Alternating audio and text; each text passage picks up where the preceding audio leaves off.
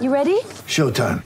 On May 3rd, summer starts with The Fall Guy. Let's do it later. Let's drink a spicy margarita. Make some bad decisions. Yes. Audiences are falling in love with the most entertaining film of the year. Fall guy. Fall guy. Fall guy. That's what the poster said. See Ryan Gosling and Emily Blunt in the movie critics say exists to make you happy. Trying to make it out? Nope. Because I don't either. It's not what I'm into right now. What are you into? Talking. Yeah. The Fall Guy. Only in theaters May 3rd. Rated PG-13.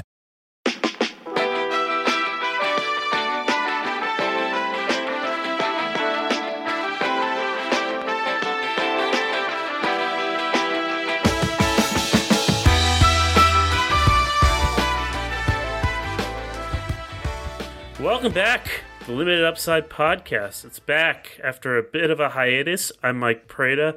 I'm sorry, friends. It's been a busy time, not just in the NBA world for me, but also in the personal world. So sorry for the delay, but we are back. The NBA season is back. Ben Epstein is here. Hi, Ben. Hi, Mike. Uh, glad to be back. Uh, this podcast is not postponed. That I can guarantee. No, no, it is not. None of us have COVID and are transmitting it or in contact tracing protocol right now, as far as I know. Uh, special guest this week. You've heard from him before, but he's got a new podcast out that is surging up the iTunes charts. Really delightful podcast, really going deep into the NBA. Called the Dunker Spot. It's part of it's part of the Basketball News Network. Nekias Duncan, how are you? I am doing fantastic, man. How are you? I'm good. I enjoyed trying to count the number of times you used the podcast name in the last podcast while talking about things in basketball. I got to about six, and then I stopped counting. Yeah, like the pod being called a dunker spot and then having a segment about the Milwaukee Bucks, it just kind of leads to a lot of overlap. Is what I found. Yeah. Uh, I, for those who uh, have not paid as close attention, one of the things the Bucks are doing that has been discussed by Eric Nehm of the Athletic is that instead of placing four guys around the three point line with Giannis, they are taking one of them in what is known as the dunker spot, which is basically considered the baseline right around the basket on the two sides of the paint. Uh, it's called the dunker spot, I presume, because you dunk from there, but I think there's probably a more scientific reason. Um, but that is the name of your show, the dunker spot. Uh, so here's what we're going to do today. You know, it's been a few weeks since we last talked. Uh, we are recording this on Tuesday, January 19th. Did you guys like that I got the date? That was pretty impressive, right? Off to a good start. Off Good to a good start. Uh, yesterday was MLK Day, so we're gonna. There are a couple of really good games, but it's also been about a month of the season so far, and this is a really rough format. We have each thought of over the course of just watching games some players of all ability levels that have just interested us this year, and we have not shared the lists with e- anyone. So basically, what we're going to do is we're going to throw out a player. We're going to tell, explain why we find them interesting, and then everybody else is going to react to them. We're going to do that for as long as we can until we run out of time to record. Pretty simple format, uh, and you can find them interesting for any sorts of reasons. Whether you think they're playing great, whether you think they're playing pretty shitty, whether you think uh, they're flourishing a new skill, whether you think they're being misused, it could be interesting for any reason. So, Nekias, you are our guest. Who is the first player on your list that you want to talk about that you are in- interested in? um, I feel like it's appropriate to start with a big name because my list is pretty deep. Uh, as you mentioned, a lot of different skill levels and status levels can be mentioned here, and I kind of went off the cuff on a lot of these. So I'm going to kick things off with Ben Simmons. Uh, his name has been, you know, in the rumor mill following the James Harden talks, and it has been a weird season for him. Um, the defense is still there. Philadelphia is using him a little bit differently as they finally space the floor around Joel Embiid on those post ups. So he's cutting from the slot a lot. That's been kind of fun to track. But his aggression with the ball has been kind of weird. Um, hasn't shown much progress as a finisher, which is odd. He's actually his percentage is actually a little bit down right now. Um, there's just a level of force that he isn't playing with that kind of bothers me. And you know, if the jumper isn't going to be there, he has to compensate in another way, get to the free throw line more. Um, you know, finish at the basket at a higher level, at a higher frequency. It just kind of isn't there yet. So I'm interested to see what kind of progress he's going to make as the season continues. Yeah, I have a lot of thoughts. Thanks for picking probably the player who I consume more of my empty thoughts with than anybody in any sport uh, for Any- the last four years of my life. What life. about what about Emmy Human? Like, where does he rank on yeah, this list? I, I, outside of close family and friends, I think Ben Simmons is in more conversation. Well, I mean, again, and guys, I don't know if you noticed, I'm a Philadelphia sports fan. I have my old Eagles championship uh, uh, T-shirt on. But uh, so outside of um, Aren't you an Doug Eagles fan, Pederson, Nekias? I am, I am. Fun season. Oh. huh? the best, the best. can't wait, can't wait to see what 31 to 40 year old rehashed offensive coordinator of the Eagles bring in to uh, to try to liven up Carson Wentz's dead body. But we can get into that another time on another podcast. Um, yeah, so Simmons is an interesting situation because you mentioned the whole going to the basket. And, and I know that both of you guys watch enough games. It's you know, maybe not every Sixers game like me, but the one thing that Ben doesn't do with any regularity is attack the rim. And that goes for two, two, two different types of not just the slash, the catch from the from the cut, but also when Ben gets the ball underneath the basket, he becomes a, a six foot three human being. A lot of pump faking. He gets called for travels more than most once he's in the lane with his pump fake, pump fake. He feels like he is a smaller player on the court than he is. And I think a lot of that comes from his fear of going to the free throw line. I can't get that out of my head. When I watch him play, I think he's the flicker of instinct is to make the aggressive play. I think that's why a lot of times he gets caught leaving his feet to make a pass, um, which is something else that just drives me insane. Ben leaves his feet to make passes more than most, you know, educated point guards in the league in terms of understanding when and, and how to make the right outlet or, or find the right three point shooter who's open. But man, I'll tell you, in terms of regression around the basket, both right and left hand, which is the thing. You know, in years past, he's been creative. At least there's a, a there's there's a little bit more nuance to the ways that he gets the ball up to the rim with both hands, and I think a little more patience. I feel like part of the issue with getting him to be the runner in the cut is he's taking it full speed, and you have to process a lot quicker. And I'm not sure he's doing that either right now at, at a high enough level to fulfill that part of the offense. Um, so whether he's in the dunker spot, whether he's the facilitator who's driving and kicking, or he's the cutter, you have to process quicker. And Doc's playing at a faster speed than Brett Brown was too, which is another reason you know you need to process and make that decision a little faster. I think Ben Simmons also takes a lot more heat than players in his similar echelon do. I think he's a relatively intelligent, sensitive dude who is aware of those things. And so so I'm always a little conflicted when we when I when I talk about Ben. Is he he might be the most interesting player in the league to me. And then now that the weight of the Philadelphia fan base considers him the opposition to having received James Harden in a trade, it probably doesn't help that. Um, I, I can't imagine that it does, especially because he was told, his agent was told that you know, he was going to be traded or that there was likely a deal being done. Uh, that is the reporting. No matter who you are, no matter what part of your career you're in, that that'll weigh on you a little bit for sure. And you could see it. You know, the the first game during the uh, when the trade rumors had really sparked up again, um, he was really bad. Uh, that was the first Heat game of their back to back. I mean, he was distant. There was a look in his eyes that he wasn't fully there, and he played like it. I mean, he played fully detached from the game, um, and fouled out in what ended up being like an overtime game. So of all the games you don't need to play Embiid a ton of minutes against an eight man Heat team, Simmons wasn't even there to be a part of it. And you know, and so. That was a game I believe the Sixers were better without him on the floor late in the game. much much better. I mean, again, he was disinterested. Um, he he wasn't, and Shake wasn't So- back yet either. So So here's the question. Yeah. So here's the question I, I have. Like, Yeah. We talk about this sometimes, Ben. The two of us, like, we text Mm-hmm. when your most frustrating moments. The one of the things that comes up is like he's not saying at least offensively. I think defensively is a whole nother story.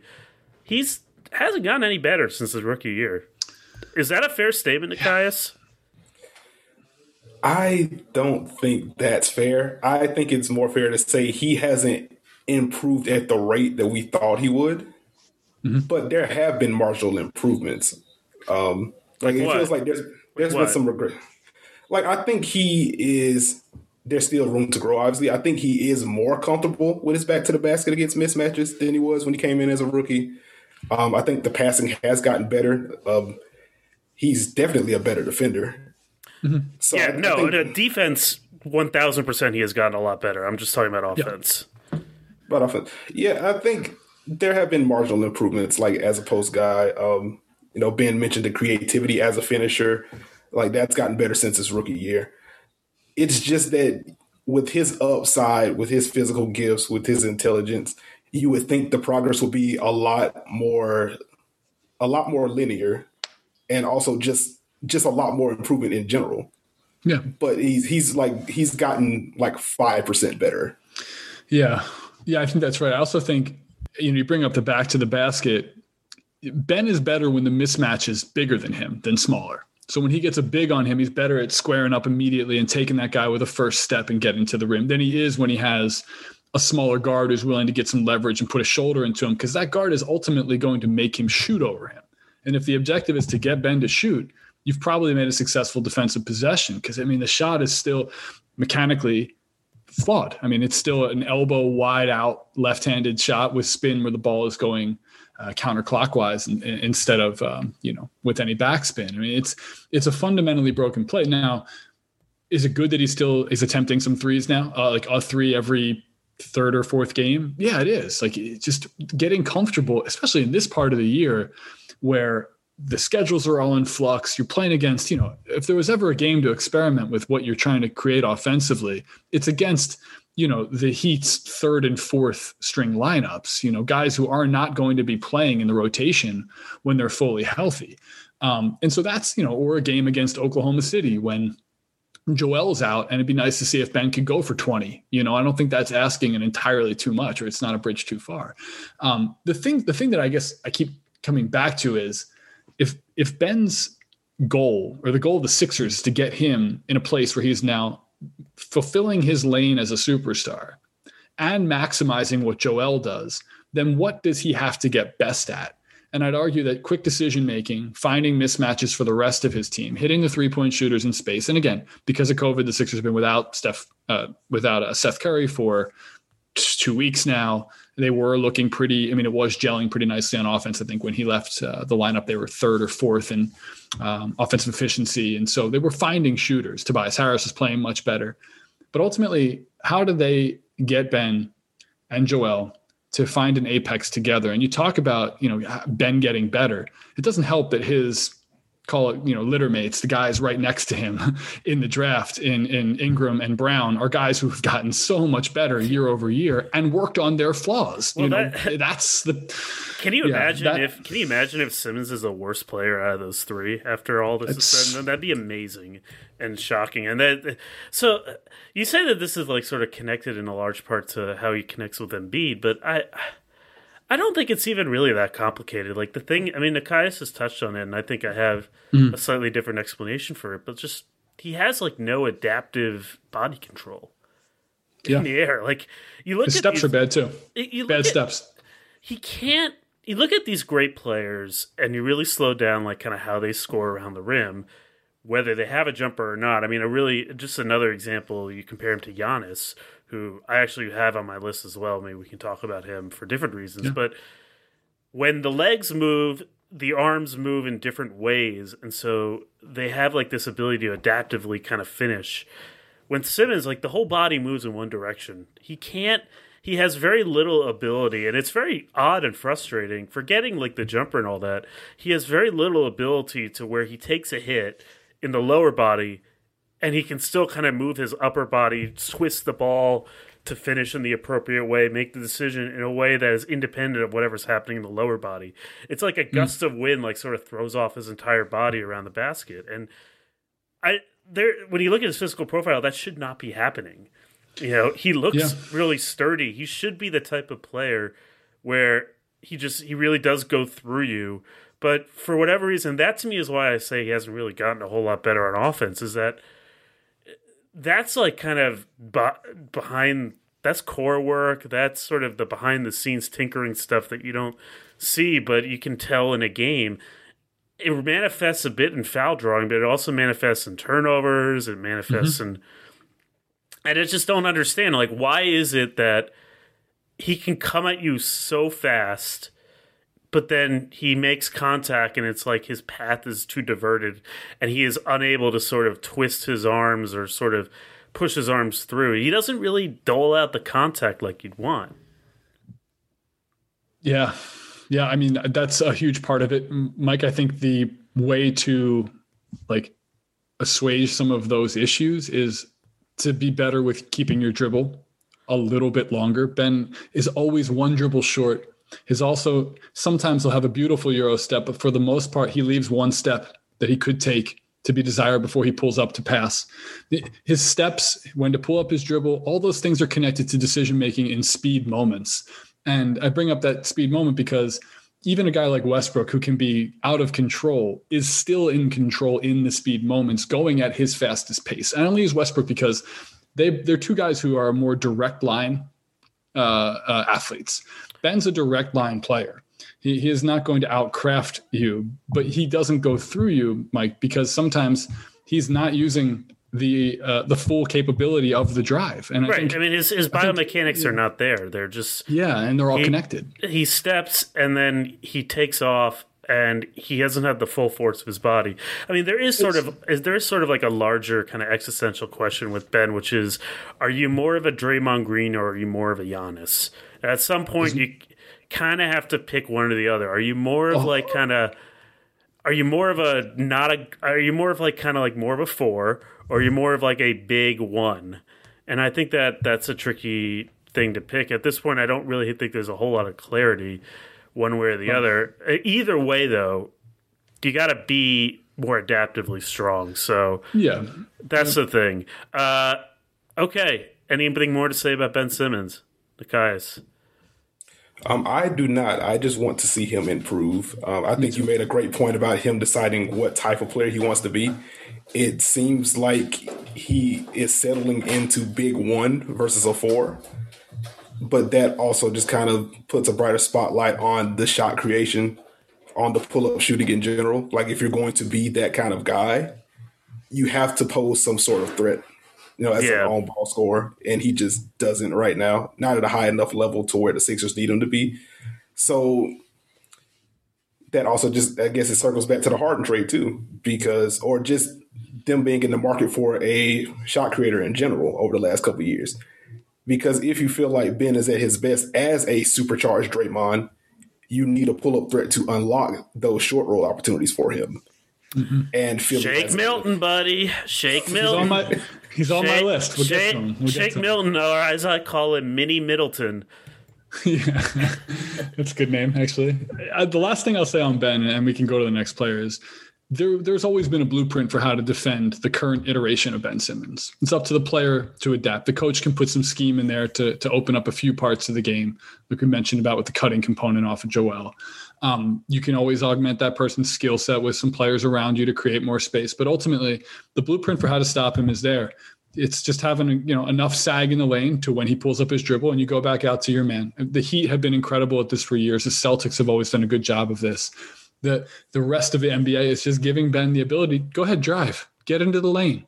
You're going to take a low percentage two, or you're going to kick it out after you've left your dribble. And like, if you're, you know, if without Seth Curry, without Tobias, without certain players in the lineup, you're going out to someone who's also going to, you know, be a, a lesser three point shooter. So anyhow, the, it's up to the player here. In, in this case, I don't, I don't think that Doc has uh, necessarily shown everything yet this year. I think a lot of teams are still in what I would consider almost a preseason phase of, of implementation of offense and and strategy. But um, yeah, you know Ben has leaps to make if he's going to fulfill his uh, his potential, and I think you know all of us would would like to see him make those leaps. Um, Absolutely. Who you got, Ben? Yeah. Who's your first? My turn. Yeah. Cool. You got anybody um, from I'm, these four MLK games that were or two MLK games that were great? Um, you know, I have guys who played yesterday, but not from either of those two games. Uh, you know, I do actually. I have Khris Middleton's on my list. Khris Middleton. Um, you mentioned him just now. Middleton's on my list because Nekias is doing the I little. See like, Nekias this is like Nekias' favorite player in the NBA right here. Yeah. So I was gonna say it's funny to watch. Giannis is the the linchpin for the marketing. He is the reason why that's a marquee game against the Nets. But it feels like the the go to player the guy who's the ball is in his hand for both decision making in the final two minutes as well as essentially trust the guy who the bucks in general believe has gives them the best chance to win a close game uh, is nowhere to be seen in their two-time defending MVP, and it's actually Khris Middleton. So, in terms of probably the most valuable player to a team with the highest expectations that the rest of the NBA, call it casual fans, probably know very little about. I find that very interesting, and that's where Khris Middleton sort of sits in my head. Caius, I know you you're a huge fan of, uh, of of Khris Middleton. By all means, the floor is yours. I am chomping at the bit. No, but I uh, I do agree. Uh, I actually don't have too much to add. Like he has been fantastic. He hasn't shown me anything that I haven't seen from this year, so he didn't make my list. But it is, you know, it's interesting to see how much trust Milwaukee has in him late game. I think watching that Nets Bucks game, the way that they went to the Khris Middleton Giannis pick and roll late, it just attacking DeAndre Jordan in that drop over and over and over again. I think that was smart. Um, I think that is instructive to what the Nets are going to see late in games against elite Eastern Conference teams. Um, there's a lot on Khris Middleton's plate this year, which I think he's earned it, right? Because he's one of the best wings in the league. He's one of the best pull up shooters in the league. Um, I'm, I guess I'm excited to see him get more of a spotlight this year, but I'm also concerned because that question of is he a good enough number two is still going to be there until we see it. And the playoff record for him in those moments has been spotty at best. Like we've seen him turn into Michael Jordan against the Celtics in a first round series. We've also seen him look out of sorts against Toronto.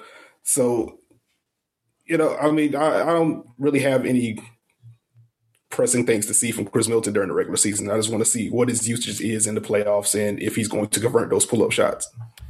Would have been nice if maybe the Bucks considered running some of those screen and rolls a little higher so that he could have stepped into three pointers. They are worth more than two. I mean, I'm just saying, um, you know. But yeah, I, I, I'm, I'm, it's interesting that you have this situation, and then I think a little bit about what's going on in New Orleans now with Ingram and Zion Williamson. You know, Ingram is a better player right now than Zion Williamson is, but there is sort of a similarity of like at the end of games, like you have a best player and then you have a closer. And like, is that so bad? Um, it's is it part of our culture as a hoops as hoops fans to like kind of assume that the guy who finishes the game, the closer, is always the best player? You know, you'll. I think a little bit about like kind of Julius, like this is a way back machine, but like Julius Erving and like Andrew Toney kind of closing out the Celtics in the in the eighties. Nobody would say Andrew Toney was the best player on the Sixers. Everybody would say it's Julius Erving, but Andrew Toney was the guy who could get a shot off in a tight situation. So Andrew Toney was the closer. Why can't that be the case with Middleton? I, I don't know. You know, it seems to me that that's. I mean, offense wasn't really the Bucks' problem in that game down the stretch. Really, I mean, they executed pretty well. I actually think that you know, I actually think Giannis looks kind of off this year, and that was like kind of a guy that I was going to point to. Um, and I don't know why it is. I, I, feel like anyone who looks off for reasons that are hard to explain, we have to give him the benefit of the doubt because of the weirdness of life right now. But yeah. I, I don't. He doesn't seem to be playing with the same level of focus or concentration on on both ends. I think they're starting to figure out like kind of how to bring him closer to the basket, but it's not really happening there. His free throw shooting is a whole nother thing, um, and I think it you know long term. I mean, they again they need Khris Middleton to be like kind of lights out at the end of games, and that's asking a lot. And I, I don't know, something doesn't feel quite right with Giannis so far. Is that Mike, just a me thing? You've always said I mean, one of your beliefs is that Giannis is like the next iteration of of Shaq yeah. more than almost any other player. Well, Shaq always had someone else to have the ball in their hand in that last three, four minutes of the game. You know, I made it when I counted. Time. I made it when it counted. Yeah. right, right, as he would say. But but yeah, I mean the reality is it, it was Wade and it was Kobe and even before that it was Penny and and so it's like, you know, is can Middleton be that that level of, of secondary player to the great call it you know power big player. Yeah, I mean I don't see why not. Just because you look at where the game is going. I mean, just he can make shots from anywhere, anywhere. I mean he is he is one of the few three level scorers that this league has. For sure. You know, even some of the best players are not three level scorers. So obviously, at the end of games, it makes sense. I think it's crazy that he's become this good. I never thought he'd become this good, even though I've always liked him. I mean, he's as good a shot creator down the stretch as there is in the league. I never thought he would get to that level. You know, the last two years, he has gotten to a level that I am just stunned by. Um, and I wonder why mm. that happened. But I mean, is it really so bad? I guess is my point. If he's the guy who makes who takes the tough shots late, and Giannis is the guy who dominates the first three and a half quarters, seems like that's an arrangement everybody should be fine with, as long as they don't buy into sort of this narrative issue. I don't Yeah, know. I don't. Yeah, I don't think they care about it too much. Like Giannis loves loves Khris from everything I've read and everything I've heard. So like, I don't think it's that. It's just, I guess, collectively trying to shift to narrative to making that arrangement okay, because it's easier to okay the Wade Shaq dynamic because both of those guys are, you know, they're both recognized as superstars. Kobe and Shaq, the same thing. Khris Middleton has never gotten superstar equity from like the collective NBA audience. And I don't think he's a superstar. I think he's a tier below that. But it also doesn't feel like he's gotten star equity either, which is kind of weird. Yeah. Well, you also look at it. I mean, I, I was thinking about this late in the game. There were a couple plays late in the game last night uh, where I was like, Khris, you got to be more selfish. Like, don't swing the ball the other side. I, there was one, uh, was it like sort of on the second to last play where he had a decent look off the screen and he swung it and it ended up in nothing? Uh, some of that is his own belief and the team's own belief. I mean, if he's the guy, you got to treat him like the guy. And the Bucks didn't really do that down the stretch last night. Yeah, there was a similar uh, similar sequence in the Mavericks game last Friday, to where he hits back to back dagger threes, and then the next possession, it's I think Donte DiVincenzo handling a lot, and it's just like you can't do that. Like, Yeah. especially when you have it rolling, you gotta you gotta take charge there. And that's that's the problem with the Bucks in a lot of ways uh, down the stretch. It's less a I think it gets manifested a bit into a Giannis issue that I think. Look, if the dude is like the best player in the game for most of the game, and that's most of the game, like why is I mean I know the last the end of the game is more important, but like the baskets all count the same. Yeah, that's true. Although tight games, you usually need a different type of offensive set slash mentality. And I think like this is, I mean, it's it's funny. We just went from Ben Simmons to to now Giannis is sort of in this conversation where they they suck up a very similar type of space in a half court close game. Uh, and maximizing what you get from a screener is not exactly what you're thinking about when the emphasis is on like what can the two-time MVP do? I mean, it's it's his level of expectation of what we expect from from Giannis specifically because he's just gotten so much better year over year. Maybe to see him not take a, an incremental leap this year, that feels like a backstep when in reality he's pretty much the same player as the league adapts. I mean, it's such a smart, it's such a hyper intelligent, fast moving NBA. It's impossible to get away from that. I know Prada this is like a core tenet of, of how you think of the game. Um, that goes for how schematically you deal with someone like Giannis, who there had never been a player, you know, essentially like him, aside from, you know, talk about young Shaq from a physical standpoint. But even that's different because, you know, Giannis' he- handle is on another he's level, He's unlike any you know? player that's ever played the game. Right. So I feel like he's been some worse rubber year. band going on. I feel like he's been worse this year in ways that are clear, but I think a lot of it is on defense. All right, who do I want to talk about? Um, I feel like we should talk about the Warriors Lakers game, but I don't. None of the guys on my list are there. Um, I'll just throw this out with this thought: like, do we think Warriors fans have been complaining a lot this year about sort of the state of their team and how they're using Steph Curry and the way that they're sort of not taking shooting seriously. Yeah, I watched a game like last night and I'm just thinking to myself like this might be a little much. Like seems like everything's fine mostly with how Steph's being used. You know, it all makes sense. They're making adjustments. They just don't have the talent anymore. And, and is that like sort of or do we think that there is like sort of this this issue of how Steph is being used and how they're not playing with enough shooting and how he doesn't touch the ball enough? Uh, all of these sort of little concerns. Is this legit to you guys? Um, I think there is something to it. like it's low hanging fruit, but like I would like to see more high ball screens with Steph. Like I think, especially with the new additions, um, Andrew Wiggins, Kelly Oubre. I mean, Andrew Wiggins isn't a new addition, but like he's still very early into the Warriors process.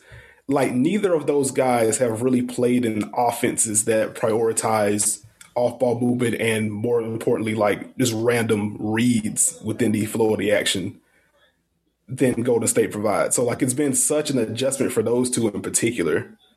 Uh, there have been plenty of possessions to where Steph will operate in a high screen or a dribble handoff. He'll give the ball up, relocate to the corner. A Warrior staple there is whoever's standing in that corner steps up, sets like a hammer screen or a flare screen or whatever. And there's classic Steph relocations to corner three. And him and Kelly Oubre have run into each other no less than like not even exaggerating. They've run into each other No, no less have. than 10 times this season. So with them struggling to kind of pick up that aspect, and that feels like that's I mean, that's inherently feel and timing and chemistry. And they just haven't had the time to build that. I do think simplifying things makes sense within that uh, within that context. Like Kelly Oubre is at his best when he's attacking a bent defense not when he's screening and making passes and relocating and doing things of that nature. Like that's just not him, and that's never been Andrew Wiggins either.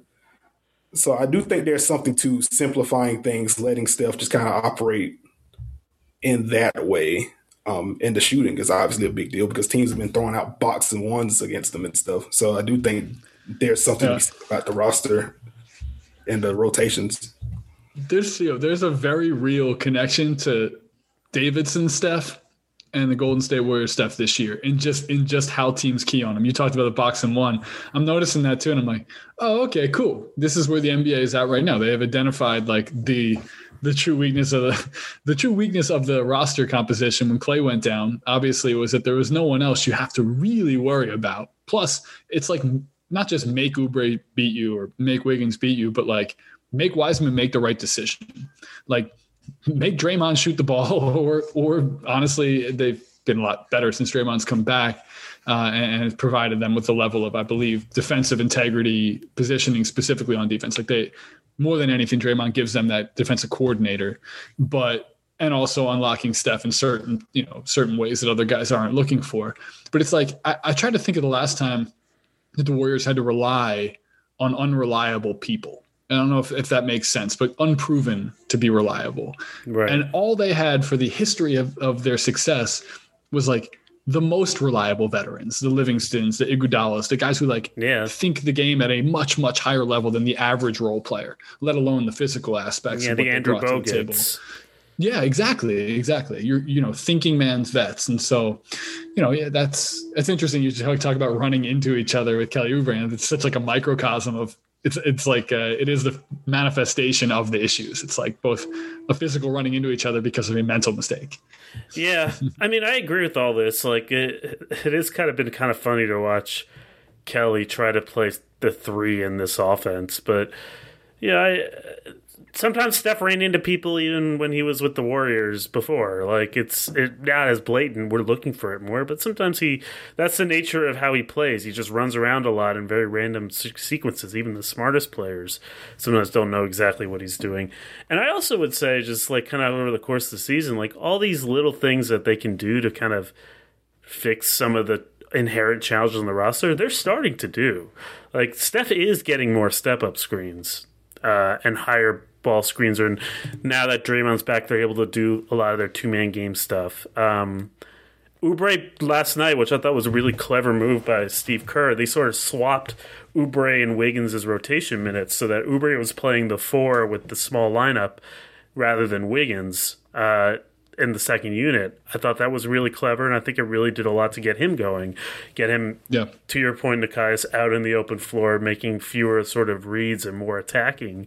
Uh, I think that's been really smart. You know, they've shifted Eric Paschall from starting three and a half to backup small five. I think that's been a really smart move. It's really opened things up. Um, so when you combine all of that, and you know they they were they're also trying to get Wiggins more on sort of downhill space floor pick and rolls.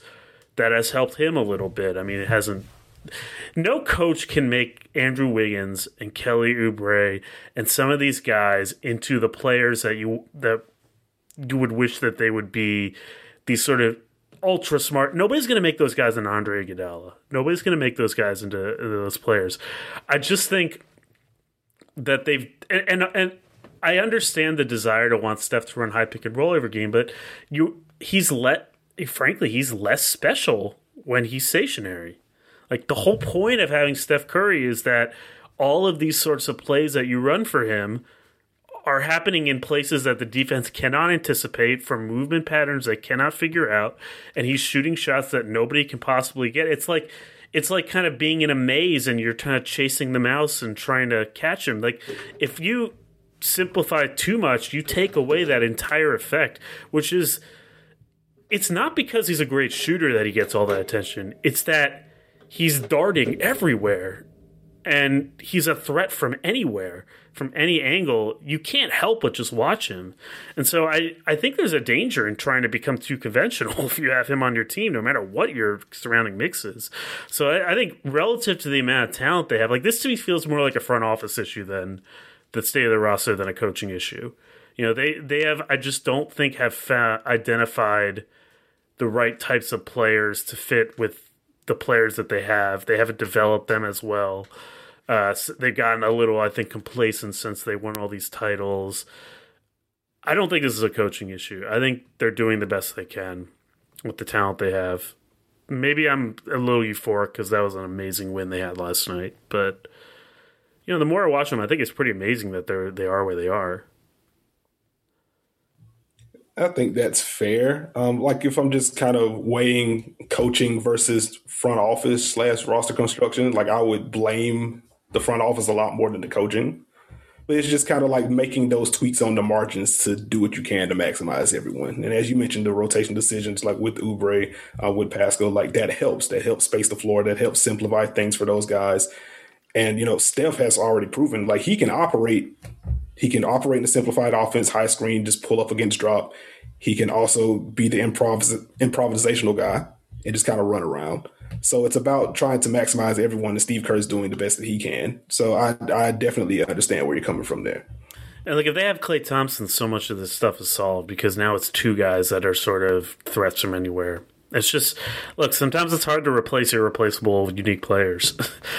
um, but that's my feeling on Steph. Uh, we're going to take a quick break, and then we're going to talk about some more players. I'll kick it off this round because I really want to talk about this one guy.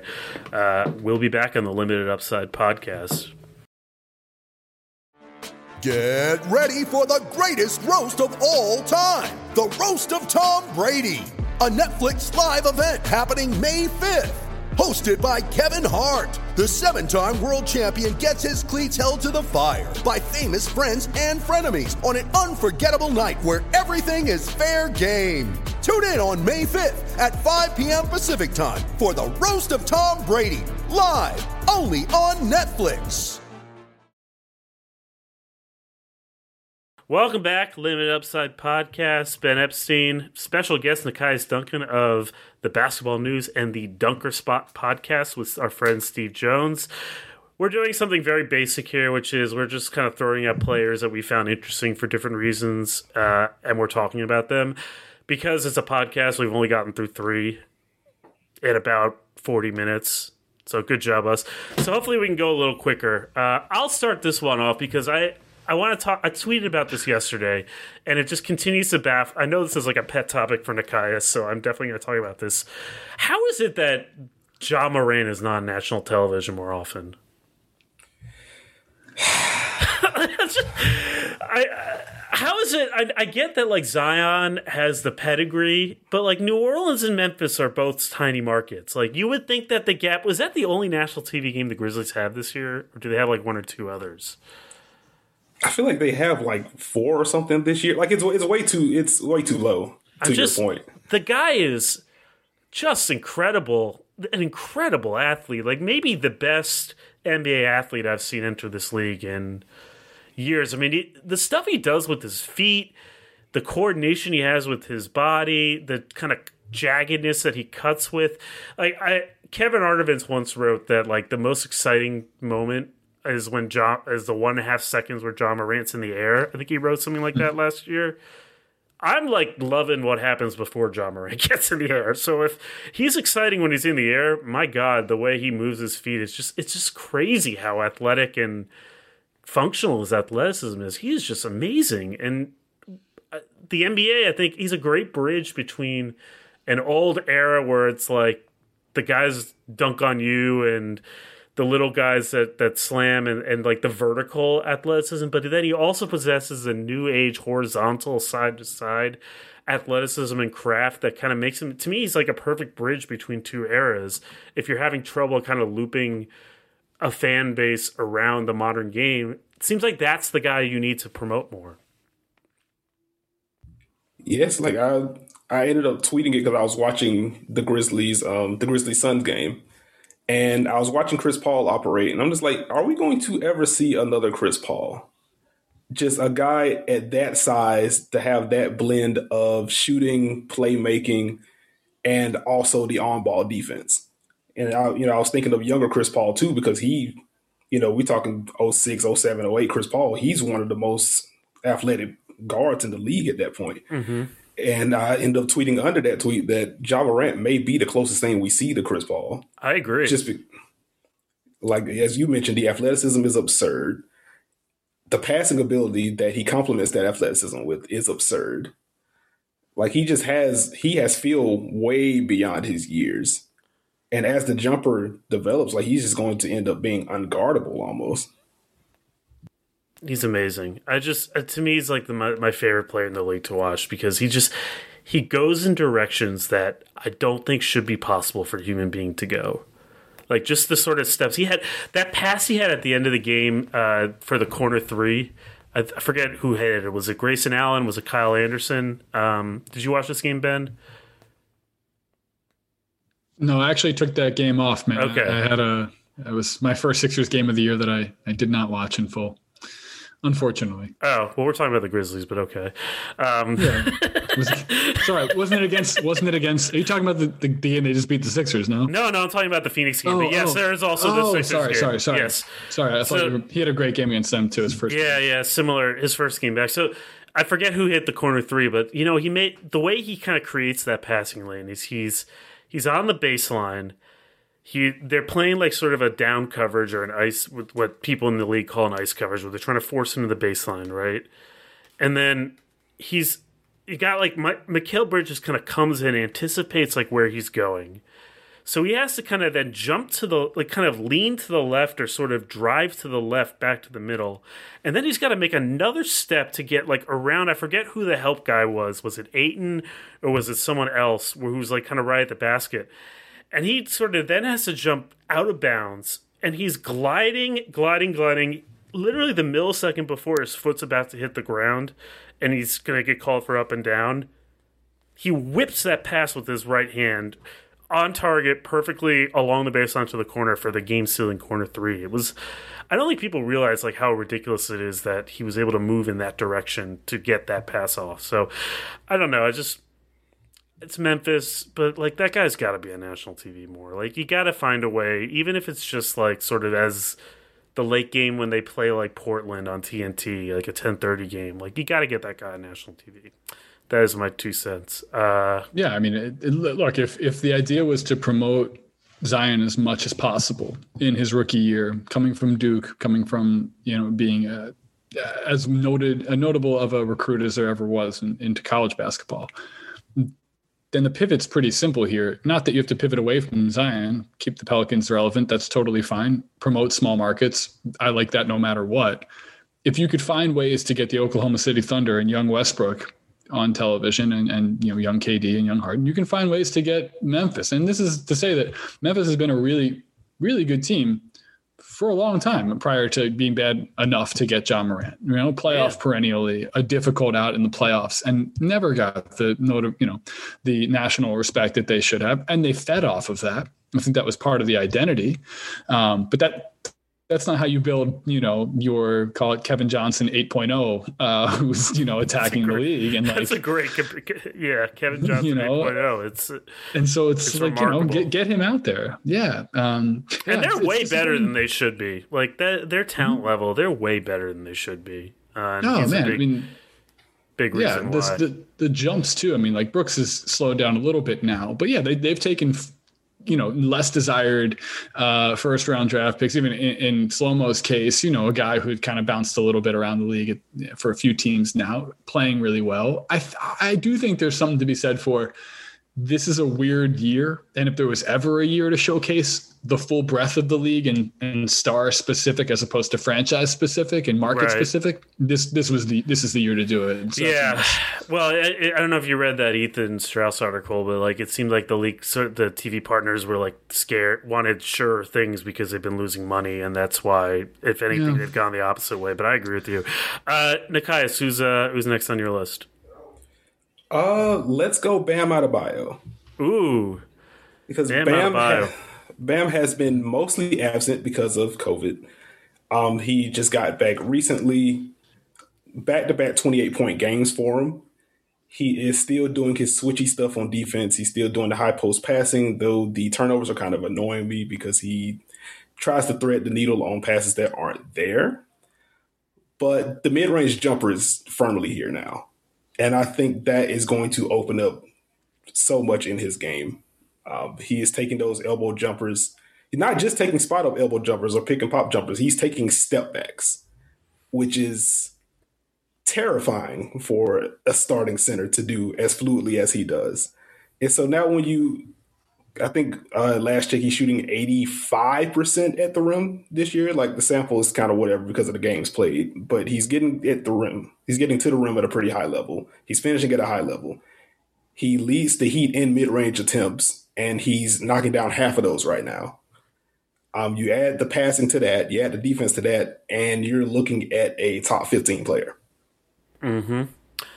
Yeah. Is he? Do you think when is he going to be shooting a lot of more threes? Because I guess that's the next step. Do you think that that's realistic? Do you think that that's something we'll see this year, next year, two years from now, if we do see it? If I had to guess, I would guess we see the threes next year because the only thing that's really holding him back is his own aggressiveness, which is, I mean, I guess that's a positive thing in a way that he is, you know, Spo isn't telling him, hey, operate these handoffs and don't do anything else. Like he has the green light to do so. It's all about comfort. And that's what these last two games, that's why these last two games have been so encouraging to me because he is taking the reins. He is taking more shots now. So if he keeps that up as, you know, Jimmy Butler returns at some point, then I think the Heat can right the ship a bit and they can still very much compete at the top of the East. Yeah, It feels like there's so much movement still to be had in the East, uh, specifically with the Heat, and likely Toronto's been playing better lately too. Um, I don't think the Knicks and Cleveland are, are long for the playoff picture, but we'll see about that. Um, I don't think so either. But you know, yeah, but we'll see. Um, I, I have a question with Bam. I mean, uh, the guys, did you coming into this season? Did you expect him to be uh, coming off of last year's playoffs to be the Heat's best player this year? To be the guy they kind of lean on as the pillar? Yes. Yeah. Especially during the regular season, Jimmy Butler is just a guy that wants to set up the offense first and then finish later. So I think, you know, especially with Bam getting the contract and coming off the playoff run that he had and the disappointment with him getting hurt during the finals, I felt like, you know, the stage was set for him to come out with his hair on fire and just kind of Yeah. really make the I'm here statement. yeah, His speaking of that, his block on Grant last night to win the game, eh, seal the game. Well, that was Yeah. a pretty good defensive play. I Was saw it- you highlighted that on Twitter, but Was that, that- was specifically. was that better than the one he had on? I mean, nothing can top the one he had on Tatum in the conference finals the year before last year. No, that But, was- uh, that was ridiculous. But yeah, no, he, This was a different. This was a different play though, because it was like his his footwork to put himself in the right place to go up and contest the shot was different than meeting Tatum essentially. Yeah, no, I, I mean, look, I'm I'm a huge fan of his game. I've always, I've, I think we when we had our sort of top 25 under 25 draft, I think I Mm-hmm. would, I said he would be better than Embiid. But we'll see if that Hmm. actually happens. now, Embiid's been pretty damn good this year. Joel's been pretty good. But you know, I, I was pretty high on him. Uh, ben, do you have a name? Yeah, let's go to. well, I- I don't. I want to mention Shake Milton's name, but I don't want to sit on him here because we we don't have all the time in the world. But I do want to say that Shake has become offensively. He is just one of the most fun players to watch. He has an incredible skill set. He can get to anywhere he wants. I you mentioned he's like mini Middleton. I think he plays kind of a little bit like like a like a modified guard version of Paul Pierce. He has a way of getting to his spots and even if that's like a four foot jump shot where he just has gotten there by behind the back and up and under and like a little step back or something, it seems like he's always in control. And Sixers desperately needed him to take this leap because it mitigates a lot of Simmons' weaknesses. But Him- I don't want to dwell on Shake. Mm-hmm. too. Maxey has been impressive. Maxey's been really impressive. So that that is actually where I wanted to go though was to another rookie. I feel like we should talk about LaMelo Ball a little bit um, because he's been he's not only is he fun to watch and you see like you can see his potential on the basketball court. Man, I feel like he sees the play three plays before everyone. He's got a brain on essentially a court leadership brain, if you will, uh, ability to see the entirety of the of the court that is very unique, incredible vision. He's also shooting well. So he has this weird shot where he's always leaning back a little bit, whether it's a pull up or off the dribble or, or, or anything of that matter, uh, even off a dribble handoff or anything like that. He always looks like he's kind of in a, a recliner. But his at the end of the day, and you watch it in slow mo, it's a nice release. He's got a, he's got like a nice shot. It's not a, uh, a you know a broken. It's different, but it's not broken, if you will. And I thought his jump into the league has been as seamless as any top guard drafted uh, in the last you know four or five years that I can just like, remember off the top of my head. With like Ja Morant in the conversation, obviously too, as someone who leaped directly in. And Ja played you know at a decently high level in college too, and was a standout there. I think with Ball there was so much. There's so much. There was so much external call it crap that had nothing to do with basketball that a lot of us maybe not us on this particular podcast, but the general NBA public came into a, a bit of a negative connotation to what they were expecting from him. And plus, let's be real, everyone said, and we had Ricky on this pod, this is probably the best talent in the draft. So for him not to go number one, that's a little bit weird, right? And I think about how he would look on the Warriors and how much fun that would be, and how disappointed I am that that's not the case. And then I look at like how much better Terry Rozier is playing this year with like a legitimate guard next to him who's not also a shooting guard like Devonte' Graham because uh, they're a little redundant. And, and I look at how much better PJ Washington's playing and he's made a jump. And I think, yeah, PJ Washington's made a jump this No, year. oh, sure. I agree. I, I just, Oh, I, don't- I don't yeah. know if like Charlotte's improvement is as down to ball Oh. as you do. Like, I think No, they- I mean it's not just just down to him. I'm saying, but like to hop into a team where I'm not sure what the expectation was, and all of a sudden, like not only are they competitive, but I think ball when he's on the court, there there's just a kind of like a level of uh, excitement that Yeah. I, I don't know. It kind of transcends, you know, it makes him interesting, which is what what we were going for here. I'm he's I'm, I'm definitely fun to finding watch. myself watching Charlotte games. Yeah. he's definitely fun to watch. I, I think Charlotte is about as good as I thought they would be, which is better than most people thought. So I'm not surprised. I don't know what the Oh, so you, you were you were bullish on them. Yeah. Yeah, I thought they had a pretty good. I mean, they had two good guards uh, besides L- LaMelo. Uh, I really like PJ Washington. They got Hayward, who's a pretty, really mm-hmm. competent, solid player to connect some stitches together. Miles Bridges has been better than I thought. I really like the way they mm-hmm. they they play offense. I don't know, they're about where I thought they were, and. LaMelo's fun to watch. There's no question. I don't know. It's funny. Like the, the rookie class has been pretty impressive. I'm not entirely sure. I would rather have Lamelo over even Anthony Edwards or James Wiseman. I think they've both been pretty good in their own way. You're you're looking at me like I, I'm crazy. Me or Nekias? Yeah, we- Nekias, you go. I thought You it was first. you. He, he had this like kind of like eyebrows down. No, look. I, I just, I just think, I I just think it's it's hard to like. I, I agree; those two have been impressive. I think Maxey's been impressive. I think Quickley's been impressive. yeah. Um, Isaac of, like this has been a good. Yes, Isaac Core's been good. Okoro and Cleveland. I mean, it's a, Yep. I have like a pet theory that I think rookies are more ready to play today's game than ever because they're they're more native to the new game than players, you know, haven't come in before. Like there's still a lot of players, vets in the league who are still learning. It's like kind of they're the your parents' generation, like kind of learning how to use software, and the kids Mm-hmm. are coming in and they're just sort of picking this sort of style play up right a little sooner. That's like a weird pet theory of mine Um because I, I don't know. I'm surprised by how well this rookie class is adjusted. All things considered. Guys, what do you think? I would agree. Like I think the con- from you know the draft people that I read and listen to, like the consensus was that there wasn't a superstar in the draft, but there were a lot of players that could carve out 10, 12 year careers. Um, so I'm not surprised that we're seeing so many guys fill a role early. Um, I'll say it's well, I'm not surprised that there are a lot of guys filling a role. I am a little bit surprised that they're all filling a role this early. Yeah. Is the way I'd phrase it. Because this was supposed to be a bad year to be a rookie with the limited training camp. And instead, what I think has happened is that they're free to just play. And so that they've always been better. And it sort of raises some questions about, like, kind of, are we really developing these guys right? Like, are we over structurizing them early on?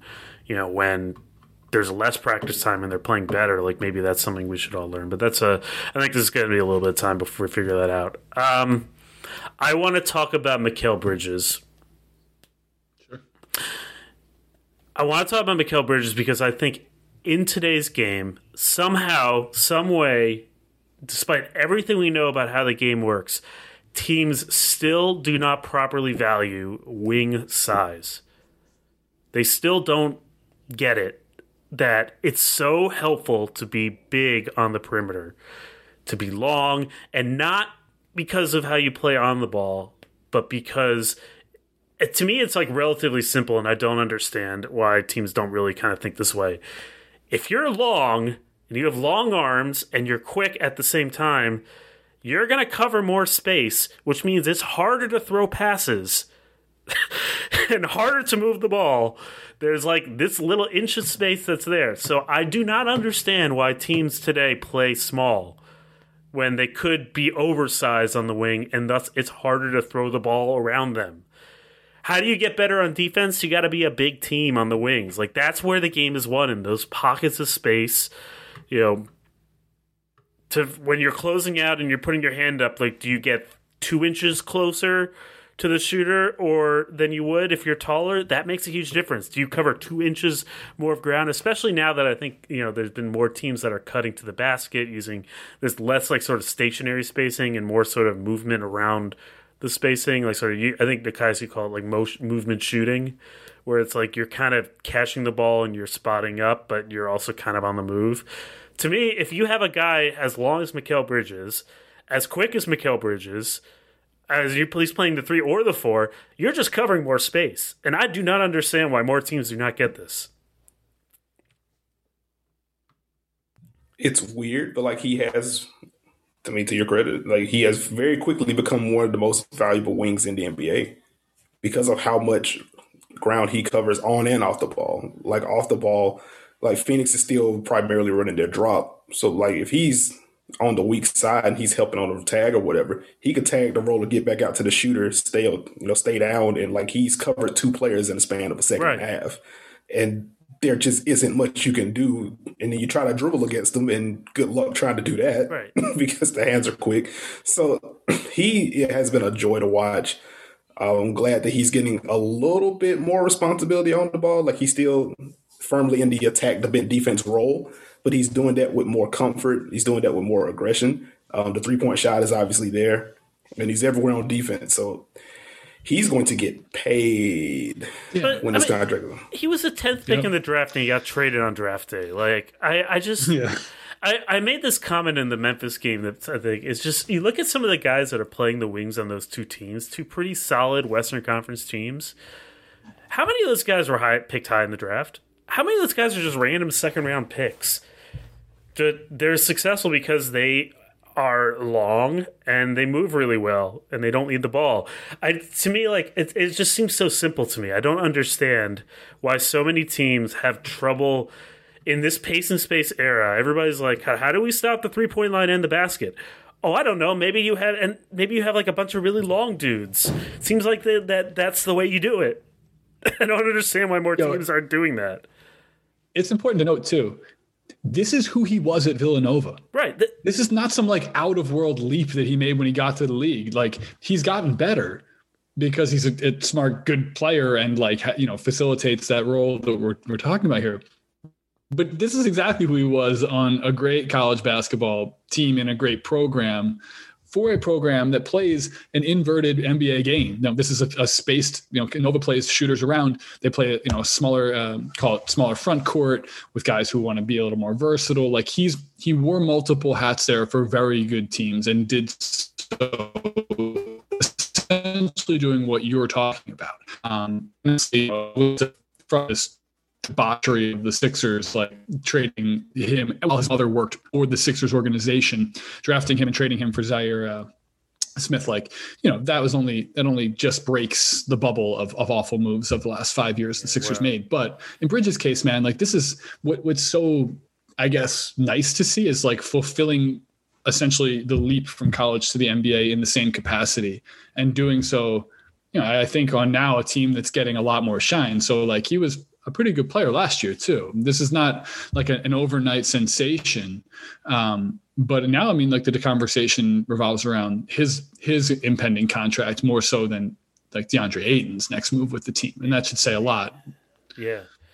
I just there are a lot of teams that just don't have wing size and they still don't value it. I just don't. Yep. And look at the Spurs right now; they basically rebuilt their team on wing size. Yeah, I mean, look at Keldon Johnson, right? Like this is a guy. Yeah, like th- these are guys that like they just cover a lot of ground. Seems to me like if you're playing a spacing game, you want guys who can cover a lot of that space with their arms. I don't know. that seems to make sense to me. Uh, all right, uh, that's my spiel on him. Uh, we have time for one or two more. And Nekias, you get you get another one in here. Okay, well, it's funny that you bring up the Spurs because the next person I was going to bring up was Keldon Johnson, Yeah, who has who has been easily one of my favorite players to watch this year because he's so he's so reckless on both ends.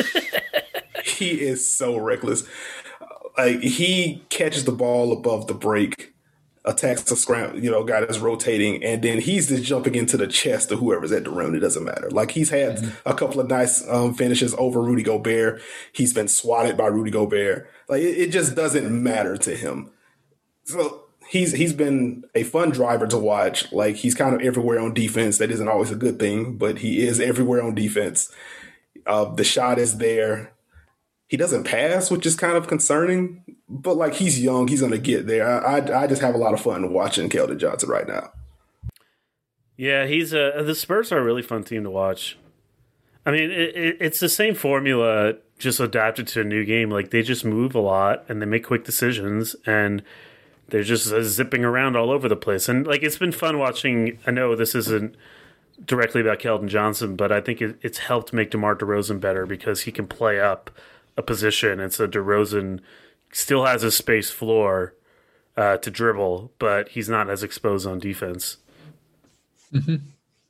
Yeah, they're, they're a nightmare for teams. I mean, I, I a world where the Spurs get into the playoffs, and it looks like they could be very well in that hunt. Although who knows that six through eleven in the West or whatever. I mean, again, looking at the standings is kind of irrelevant right now, to be honest, for the most part. But yeah, I wouldn't want to go against a hyper athletic young team coached by Pop. you know, Yeah. like I bet they make that. it in. I bet they. I bet they get like the seven seed. So you think the Warriors and Spurs make it, Mike? Might I, I think that that could very well happen. Yes. Yeah, yeah. I mean, I have to go through the teams. I mean, let's see. I think so. Houston's I think out. Sacramento's Mm-hmm. out. Minnesota obviously out. Um, I think that uh, Memphis. Well, you know, there are a lot of good teams in the West, but um, We'll see how long CJ McCollum. I don't know. Yeah, I don't know about Portland either. Like, I'm not entirely sure like where that's going. Um, so that's that's another team that like I've I got my eyebrows raised with. Uh, and I know we like how Phoenix is playing, but they are kind of limited offensively. Like I wonder, like Devin Booker has been a little shaky to start the year. Let's see if that improves. Um, so I don't know. Yeah. I'm, I- I'll tell you what. I, I I gotta we gotta stop in a few minutes here. I think we'd be remiss to not talk about a pacer And then I'll let you guys decide which pacer we talk about. If you want to talk about Brogdon, Sabonis, even Turner, who's our, I think he just went on. I think he He's, he's injured now, I guess. He's yeah. out for you know being checked. He hurt his wrist or hand, uh, averaging four blocks a game, kind of fulfilling what the, we want from Miles Turner, um, or what the league thought we, he, his uh, ceiling could be. You want to talk about Sabonis or Brogdon or both? But I'll, I'll cede the floor to both of you because the Pacers have been really good, uh, and I would argue that those two probably two of the best, you know, better guard forward combo, guard center, whatever you want to call it, big little combo in the league so far this year. Nekias, you want to take that? Uh, yeah, let's go Sabonis mm. because he has taken a leap. Um, the offense around him just looks so much better. That's just a testament to Nate Bjorkgren really spacing things out. Um, he is just mashing dudes. That's first and foremost. Like he is Definitely. a high volume post up guy because he's really good at it, and people cannot keep him off of his spots, and that forces help. And that's where Sabonis, being one of the best passers in the league, comes in, and then you keep the chain moving that way. So you don't have to ask for Malcolm Brogdon to be an ISO god because you know Brogdon can trigger an action and then kind of relocate, or you just dump it down to Sabonis, and then once that double comes, because it's going to come, you swing it out to a guy like Brogdon who can get to the rim almost at will anyway, and now he has easier pockets to attack.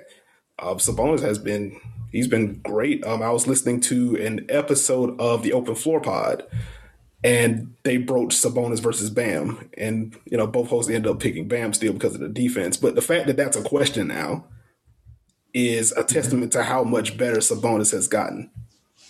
Yeah, definitely. He's like if the Knicks era David Lee was like super nasty. like that's the kind of game he plays.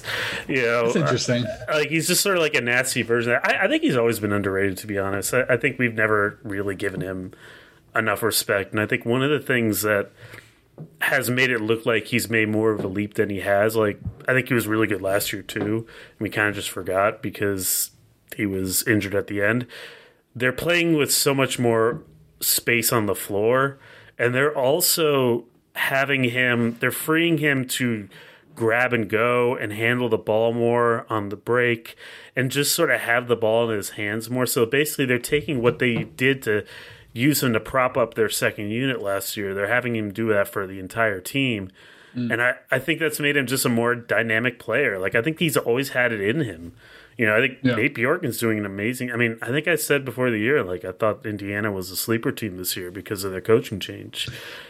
I mean, it, it seems like he's adapting a lot of the skill set that his father was known for. I mean, that that essentially you said it's always been in him. I thought you were going to go all the way to like literally in his blood, but like, yeah, yeah. I mean, he's he's a, a playmaker, not someone else to have the play made for him. And when you play a position like he does, and Nekias mentioned like the physical dominance, like he looks physically more ripped up this year. Like his body transformation, dude was never not in good shape, but like he's real cut up, probably a little lower weight which probably helps you play more minutes, facilitate having the ball for a higher usage rate, all those little things.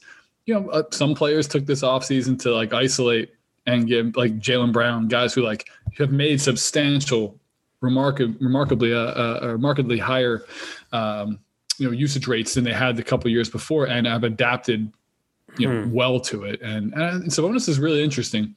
Also, it does help when you're getting, you know, when you have that supporting big next to you. In his case, in Miles Turner, who's who's been much better this year too. I think, despite you know his name being in a lot of trade rumors and stuff preseason, it didn't affect him. Um, or might yeah, have affected very, him the other way. I yeah, think. yeah, the right way. And I'm curious when you know if and when, and I'm praying for him. I hope that the Caris LeVert is not dealing with something much deeper than you know than a, a, surface level break or injury. You know, obviously with a growth of some kind uh, internally. Um, but LeVert could be a real interesting piece for them, man. You talk about a guy who who is going to be comfortable in ISO and get them the shot from the rim when they need it on the perimeter. Like, yeah, I'm not sleeping on that. I don't want the Sixers to get the as a Sixers fan to get the Pacers in the first round. Like, I, I don't know who we want. I'm hoping the Knicks can stay in that six seed and maybe we can hop and play them in the first round. But uh, yeah, I can dream. Um, but yeah, like the the East is shaping up to just be an absolute slugfest. You know, from round one on. Um, and and there's going to be very little uh, ability to kind of miss a tough matchup. Mm. Um, but yeah, Sabonis has been great. Um, Where does he rank in the league? I mean, he, because you mentioned Bam, and I, I, think I would still take Bam as well. Like where, like where is he in the league? Like, kind of is he better than? I mean, he's not better than Embiid. Uh, obviously, he's not better than Bam. He's not better than Jokic. Not better than Jokic. Yeah. You know, he's not. He's not far off, man. Would you rather have him than Gobert? That's a good question. Ooh, that is a good question. That's a very Uh, good question. Oh man, I think I I think I probably would reluctantly. I don't know. I because I, mean, he is a pretty. I think he's a pretty solid defender, and you just can do more things with him. Uh, I really love how Utah plays and how they sort of maximize what Gobert does well, but you can do more things with Sabonis. That's, that's, a, that's a really good question. just two different dudes. Like I, huh, I would probably still lean Gobert. Um, like he's not the scorer and he's not the passer. I do think he still opens up the offense in similar ways as like a screener. Um, there's more of a vertical component with him as a role man, and he is a defense onto himself.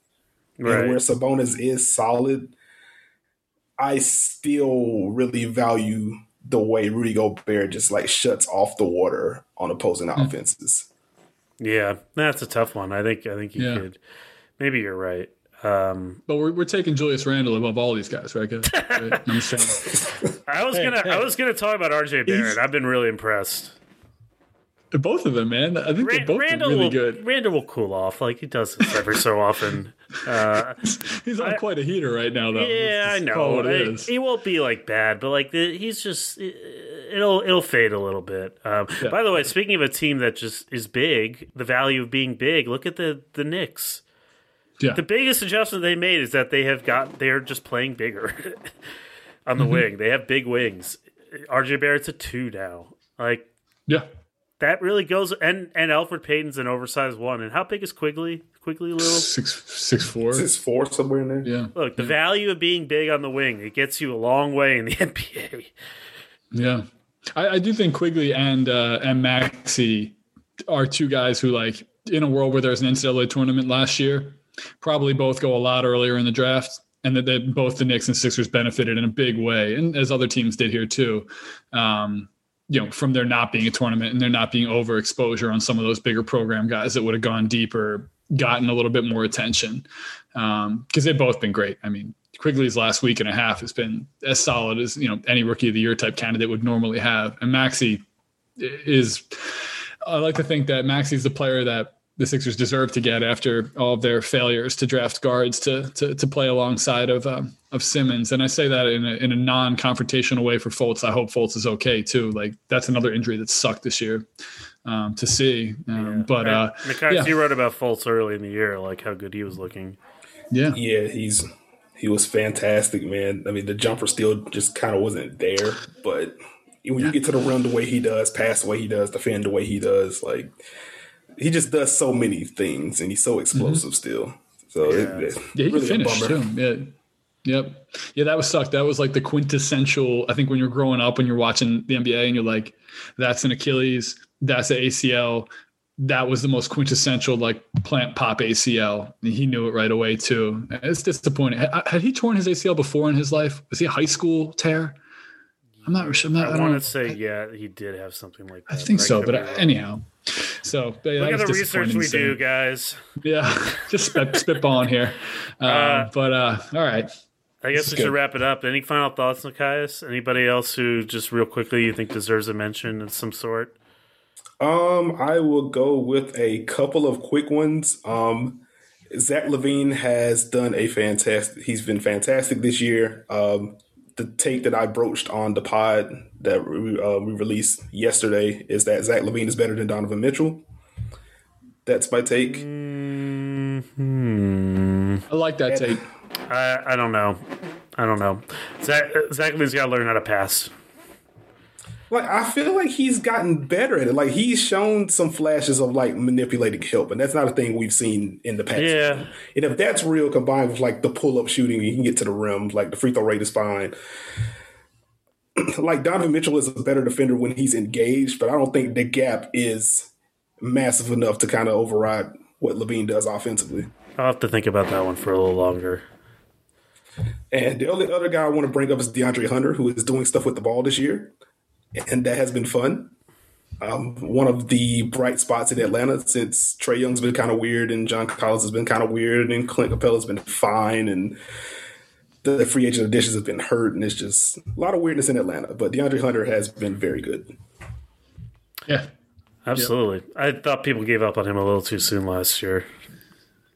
Yeah, yeah he's great. I, am a big fan. Of, it's funny, like I watched Hunter play in high school because he's a Philadelphia high school level player, and the coach of his high school team was my one of my uncle's friend's sons. So it was sort of like a kid he knew was going to be good for a while. But he's been a, a, the type of player I think when you over exaggerate the polish of like a junior or whatever, a non freshman coming out of college, you have a higher expectation for what they can immediately bring. And that's not always necessarily true for everyone who comes in the league. I think speed of, of the game. He was an adjustment he had to to make, and I think obviously he's taken a, a, nice step. I also think he has a better place on the team now too.